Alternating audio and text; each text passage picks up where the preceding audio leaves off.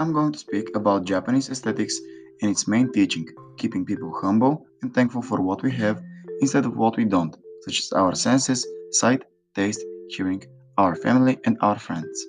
Mono aware, the pathos of things, teaches us about treasuring the state of being alive and not forgetting the wealth we possess, instead of risking our lives in the greed for new wealth. Because when we face death, we fear it, which is more than illogical. As the Buddhist priest Yoshida once said, it is sad to think that a man's familiar possessions, indifferent to his death, should remain long after he is gone. In contemporary Japan, Mono is shown annually for the blossom of the cherry trees, not because they're much more beautiful than the other trees blossom, but because of their transience that starts within a week. That's why it is more valued. Wabi, simple, austere beauty. The Wabi aesthetic teaches us not only to value imperfections, because as we all know, nothing is perfect in nature.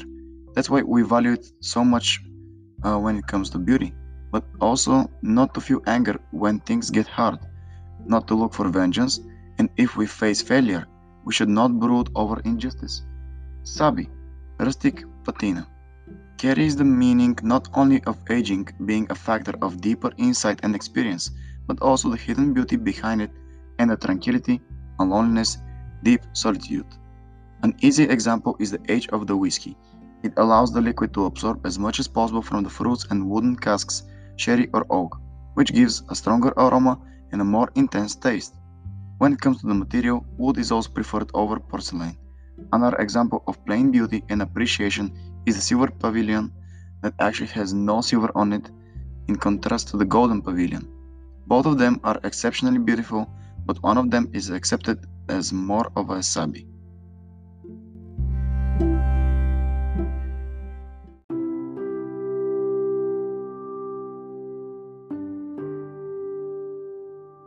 Yugen, mysterious grace. It favors elusiveness over explicitness and completeness. It focuses on the deeper understanding of our world. It is not as many thought related with the topic of the worlds beyond the one we live in. In East Asian martial arts, the kata form is like a dance using punches, kicks, and postures that are not so natural for the body to perform. The hardest ones are always part of the exams for the next level, shown in belts in the martial arts like karate and taekwondo. Here, the idea again is someone to practice the technique, the art, to the moment of perfection. That's why the kata is also described as an art and similar to grace, is considered as supernatural, something beyond the human capability. Yugen is also seen in landscape painting. It is respected for the painter's precise splashes of ink, the sweeping and spontaneous gestures like in the Japanese cartography. There are spaces that are not touched and left blank. But that's the part of the mysterious, often called dragon veins. Its purpose for the viewer is to get really involved in the painting in order to give a suggestion or only a trace so you can finish the work and get to harmony with it, especially knowing and respecting the religious beliefs behind it. The art is considered more than aesthetic but also religious philosophical. An example of that could be found also in Christianity.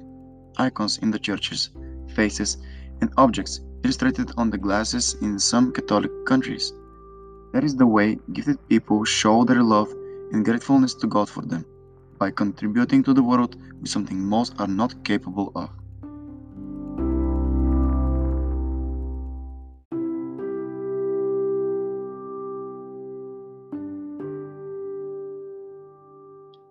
Refined style.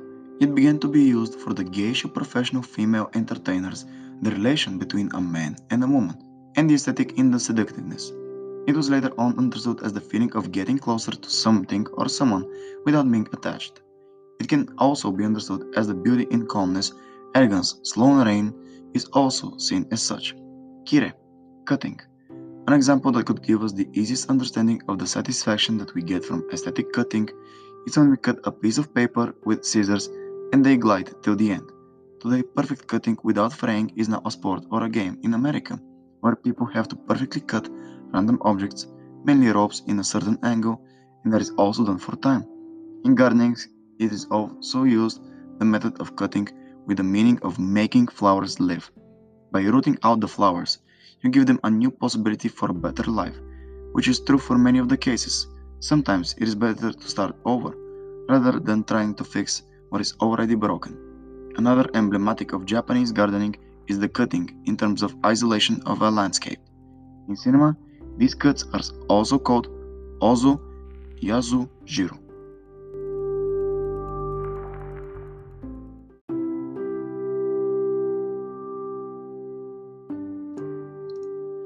In conclusion, from what I have read so far, it is understandable why Asians, especially Japanese, are so accurate in terms of time, so precise in terms of speech and actions.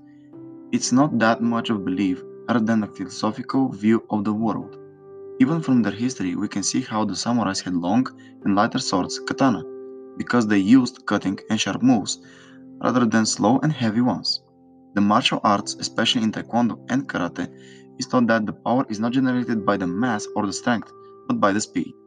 Their philosophical beliefs makes them disciplined, honest, and sometimes a bit mysterious. Their culture is relatively different from most, and that's why I had my interest in the topic in the first place. Their philosophers don't think about what is unknown to us, what we don't have. They prefer to cherish the existence of everything and to find beauty even in the unknown, the world of shadows, the world of isolated things. Sometimes killing is not considered as taking life, but giving a new and a better one. Even though Japan has its one of the most technological and ahead of its time country, people keep some of their traditions and old understandings of things, at least in terms of aesthetic beauty.